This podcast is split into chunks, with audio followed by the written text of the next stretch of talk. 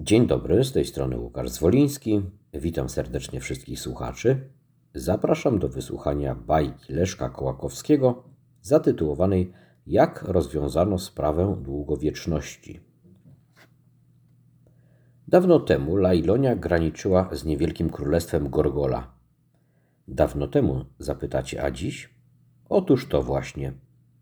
Dziś granica ta przestała istnieć, a przyczyny dziwnych wydarzeń, które doprowadziły królestwo Gorgola do zagłady, zachowały się w kronikach lailońskich, które zdają sprawę z całej historii. W Gorgola rządził w swoim czasie bardzo mądry król Hanuk. Był to naprawdę władca dobrotliwy, który ze wszystkich sił chciał przyczyniać się do szczęścia swoich poddanych, a rzecz to była w owym czasie nieczęsta.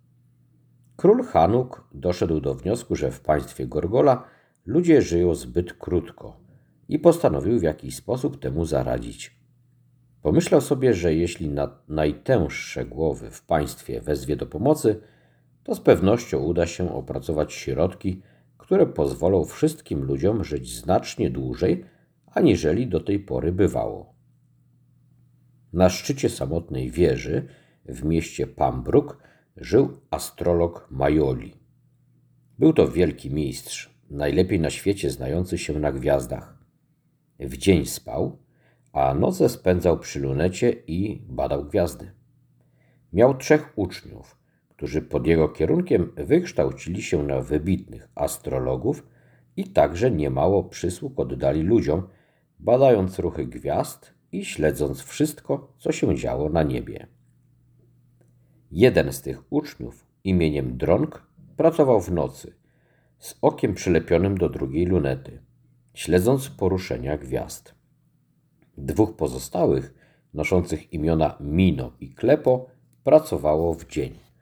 Ci z kolei badali niebo w czasie dnia, w szczególności słońce i chmury. Astrolog Majoli i jego uczeń Drąg pracowali więc w nocy, natomiast Mino i Klepo prowadzili studia w dzień. Dlatego też nie widywali się ze sobą, bo zawsze tak się składało, że kiedy dwaj pierwsi byli przy pracy, dwaj drudzy spali i odwrotnie. Trzeba bowiem zaznaczyć, że w królestwie Gorgola dzień i noc nigdy nie występowały razem.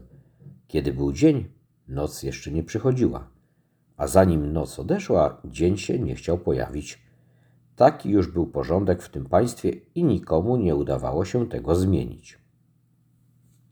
Otóż król Hanuk pomyślał, że astrolog Majoli razem ze swymi uczniami potrafi może powiedzieć, w jaki sposób wszystkim mieszkańcom królestwa zapewnić długowieczność.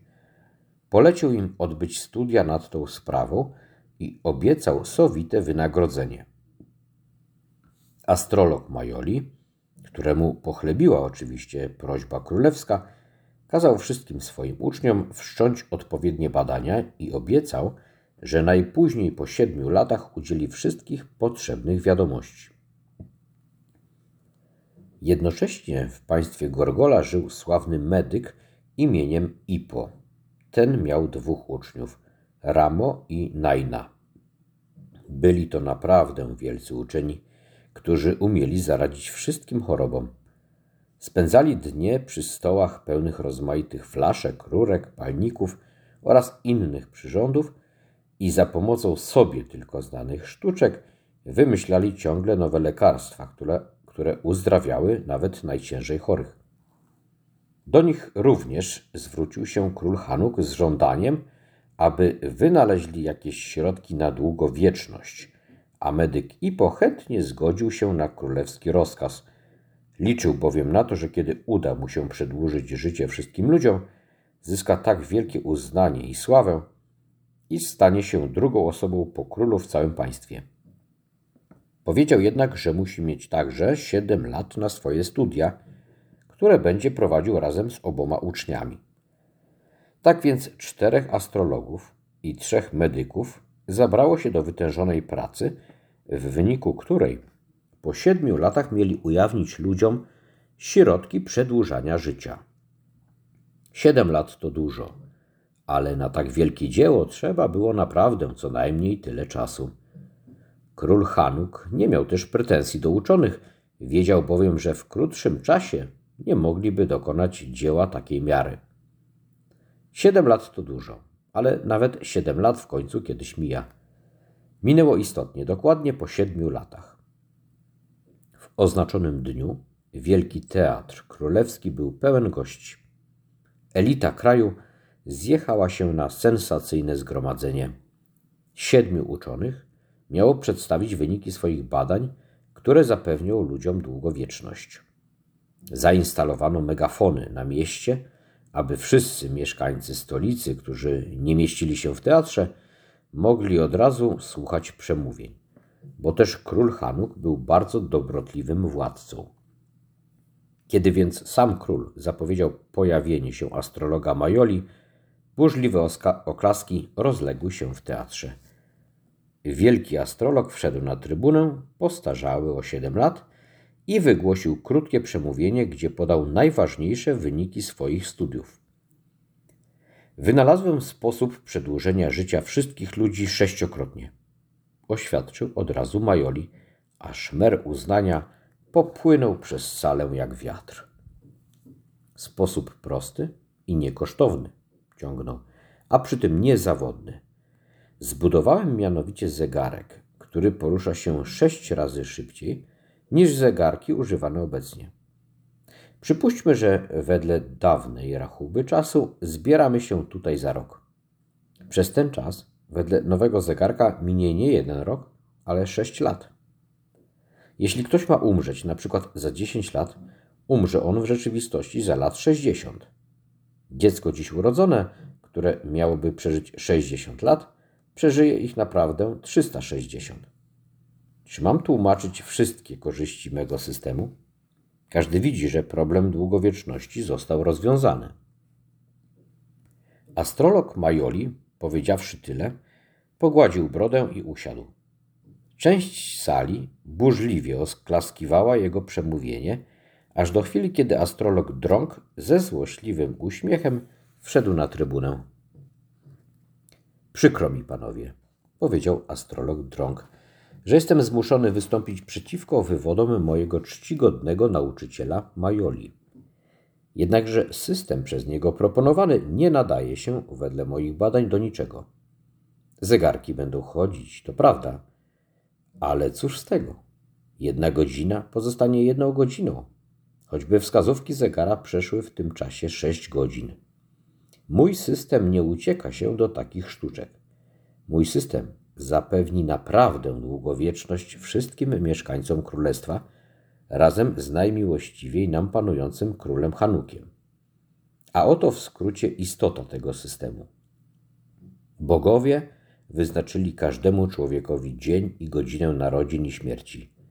Wobec tego my, posłuszni księgom żywota, będziemy inaczej mierzyć czas. Zbudowałem ja zegar, który w przeciwieństwie do bezużytecznego i śmiesznego zegara mojego nauczyciela porusza się sześć razy wolniej niż zegary używane obecnie. Sporządziłem także kalendarz, z którego będzie się oddzierać tylko jedną kartkę na sześć dni. W związku z tym przewidziany dzień i godzina, w której każdy człowiek musi opuścić Ziemię, aby wejść do Królestwa Cieni, przypadnie w rzeczywistości sześć razy później, niż miałoby to być wedle obecnej rachuby czasu. Każdy będzie żył tak długo, jak to przewidują księgi żywota, których zmienić nie można, a jednocześnie każdy będzie żył w rzeczywistości sześć razy dłużej. Oto mój system, panowie. Astrolog drąg usiadł, a część sali znowu oklaskiwała głośno jego przemówienie. Czekano na następnego mówcę. Uczony astrolog Mino rozpoczął teraz swój wykład. Panowie, powiedział, sami mogliście się zorientować, że wywody moich przedmówców są bez sensu. Astrolog Drąg pokazał wam już, że system astrologa Majoli jest niedorzeczny, ale jego system jest równie głupi i co więcej bluźnierczy, albowiem polega na projekcie oszukiwania bogów. Bogowie jednak oszukać się nie dadzą, a wam, panowie, nigdy nie przyjdzie do głowy, żeby podjąć dzieło tak przewrotne. Mój system jest zupełnie inny. Nie chodzi o to, żeby na zegarku lub kalendarzu czas płynął wolniej. Chodzi o to, żeby płynął wolniej naprawdę. Jak to zrobić? Bardzo proste. Codziennie rano nowe słońce wynurza się na horyzoncie z zalasów i codziennie wieczorem ginie na horyzoncie po drugiej stronie, tonąc w morzu. Trzeba to zmienić. Tam, gdzie słońce wynurza się od wschodu, trzeba posłać ptaszników z sieciami, którzy dotrą aż do horyzontu i nad lasem, w miejscu, gdzie słońce wstaje, zarzucą sieci, przytrzymując słońce i nie dopuszczając do jego wzejścia. Po drugiej stronie na morzu będą czuwali rybacy ze swymi sieciami, którzy słońcu z poprzedniego dnia nie pozwolą opaść w wodę. Czas tych prac obliczy się w ten sposób, aby dzień trwał sześć razy dłużej i sześć razy dłuższa była noc.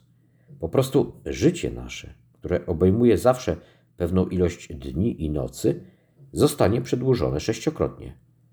Oto, panowie, właściwy system przedłużania życia. Co powiedziawszy, usiadł.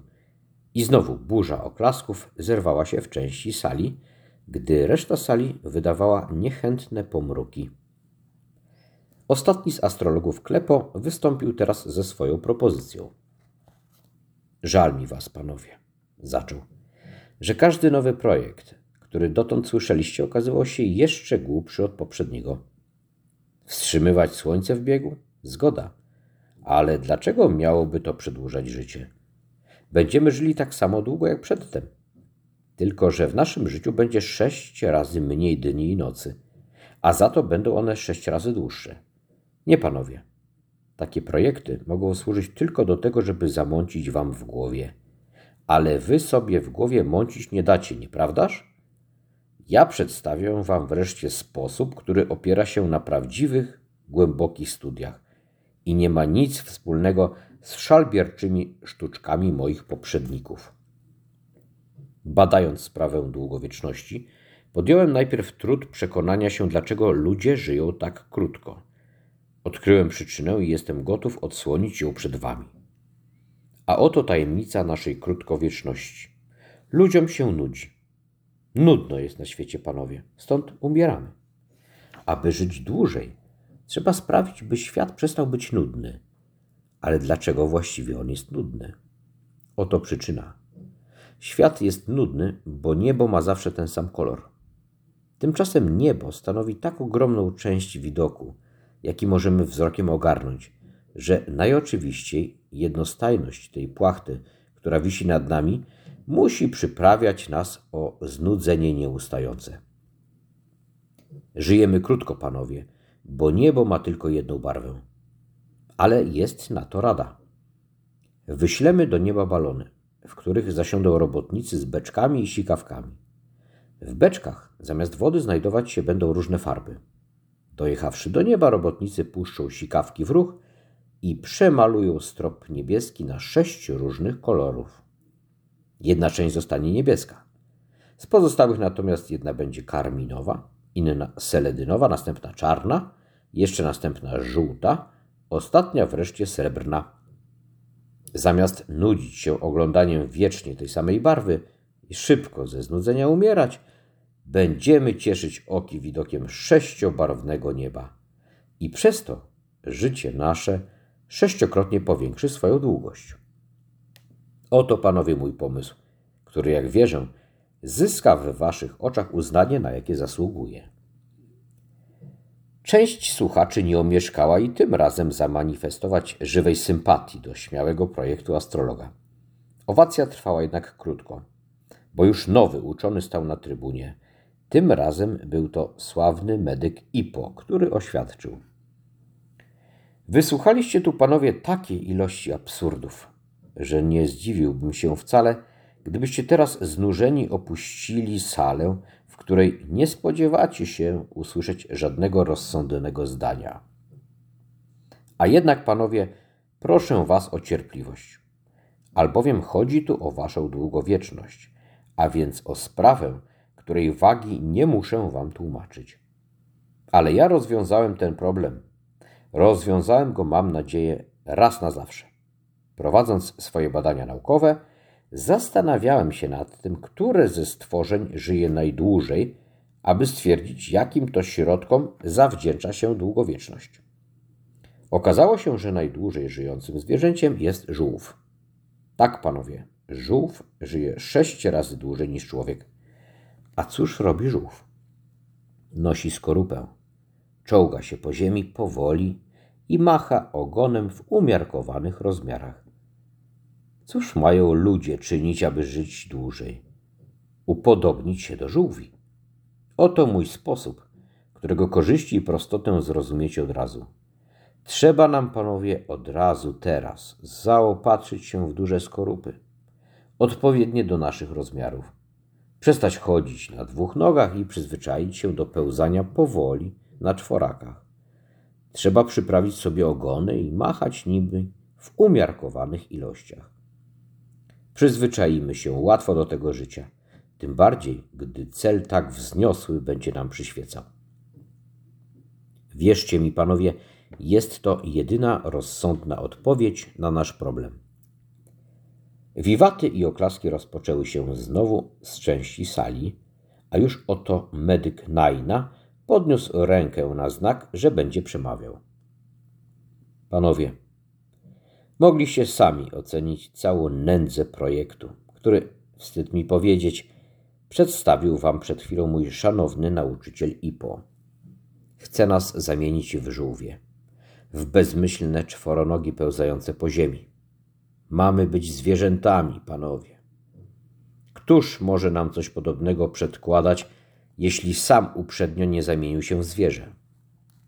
Ale zarzućmy zasłonę milczenia na ten niesmaczny incydent, zapominając o nim tak samo jak o wynurzeniach astrologów, które wygłosili tu, pewien jestem, nie będąc w pełni władz umysłowych. Chcecie przecież poznać tajemnicę długowieczności. Wolno mi bez przechwałek powiedzieć, że poznałem tę tajemnicę. I zdziwicie się, słysząc, jak bardzo jest prosta jak niewiele od was wymaga. Zawiera się w jednym słowie: szpinak. Tak, panowie, szpinak. Badania moje, prowadzone gorliwie i z poświęceniem przez siedem lat, dowiodły niezbicie, że trzeba jadać dużo niezmiernie dużo szpinaku, a życie nasze wszystkich przedłużać się będzie bez granic. To szpinak właśnie sprawi, że kości nasze będą twarde, a mięśnie nie będą wiotczały. To on wzmocni nam serce. On nas wyleczy z łysiny i reumatyzmu. Szpinak, szpinak i jeszcze raz szpinak. Od tej pory, zamiast zasiewać nasze pola zbożem, Będziemy na nich zbierać wielkie stosy szpinaku, które mi, który mile, mile zazieleni nasze stoły, przywracając wszystkim zdrowie i długie życie. Jakże to proste, panowie. Odżywiamy się po prostu szpinakiem i w ten sposób rozwiązujemy najważniejsze nasze problemy. Wrzawa entuzjastyczna podniosła się w części sali i głosy szpinak, szpinak dały się słyszeć ze wszystkich stron. Ale oto na trybunie stanął ostatni mówca, medyk Ramo. Ręce mu się trzęsły z oburzenia, gdy rozpoczynał mowę, ale rychło się uspokoił. Nie pomylę się, panowie, oznajmił, przypuszczając, że te obraźliwe kpiny, bo tylko tak można to nazwać, jakieśmy usłyszeli od mojego przedmówcy, potraktujecie tak, jak na to jedynie zasługują, to znaczy nie wspominając o nich w ogóle ani słowem. Doprawdy, panowie, czy zdarzyło się wam widzieć, jak dzieci karmione szpinakiem odnoszą się do tego jadła? Odwracają się ze wstrętem od tej potrawy i trzeba je zmuszać do jedzenia, albowiem zdrowa natura mówi im, że żadnego pożytku nie odniosą ze spożywania tego obrzydliwego zielska. Ha, ha, szpinak. Powiedziałbym wam coś więcej na ten temat, ale przecież mamy mówić o długowieczności. Nie traćmy więc czasu, nawet wiedząc o tym, że czasu będziemy już mieli rychło pod dostatkiem. Będziemy go mieli pod dostatkiem, powtarzam, jeśli tylko zastosujecie się do radykalnego środka zapewniającego długowieczność, a odkrytego przeze mnie po długich dociekaniach i doświadczeniach. Prostota tego środka przewyższa wszystko to, co można sobie wyobrazić. Otóż zdradzę Wam, panowie, tajemnicę długowieczności. Ludzie giną zbyt wcześnie dlatego, że często chorują na katar. Katar oto główne źródło krótkości naszego żywota. Katar, jak wiecie, to jest choroba nosa. I od razu tu nasuwa się rozwiązanie. Gdzie nie ma nosa, nie może być również kataru. Panowie, jakież to proste. Ucinamy sobie wszyscy nosy. W ten sposób raz na zawsze pozbywamy się kataru, a tym samym mamy zapewnione długie życie. Ucinać nosy, powiadam. Nosy ucinać. Mówiąc to, medyk Ramo wyjął brzytwę i chciał pokazać, w jaki sposób najlepiej uciąć sobie nos. Nie zdążył jednak, ponieważ wśród słuchaczy wszczął się tumult i zgiełk, który rychło przerodził się w powszechną bójkę. Dopiero teraz okazało się, że sala była podzielona na obozy. Jedni krzyczeli: Szpinak, szpinak! Inni: Szybkie zegarki! Inni jeszcze: Wolne zegarki! Inni: Nosy ucinać!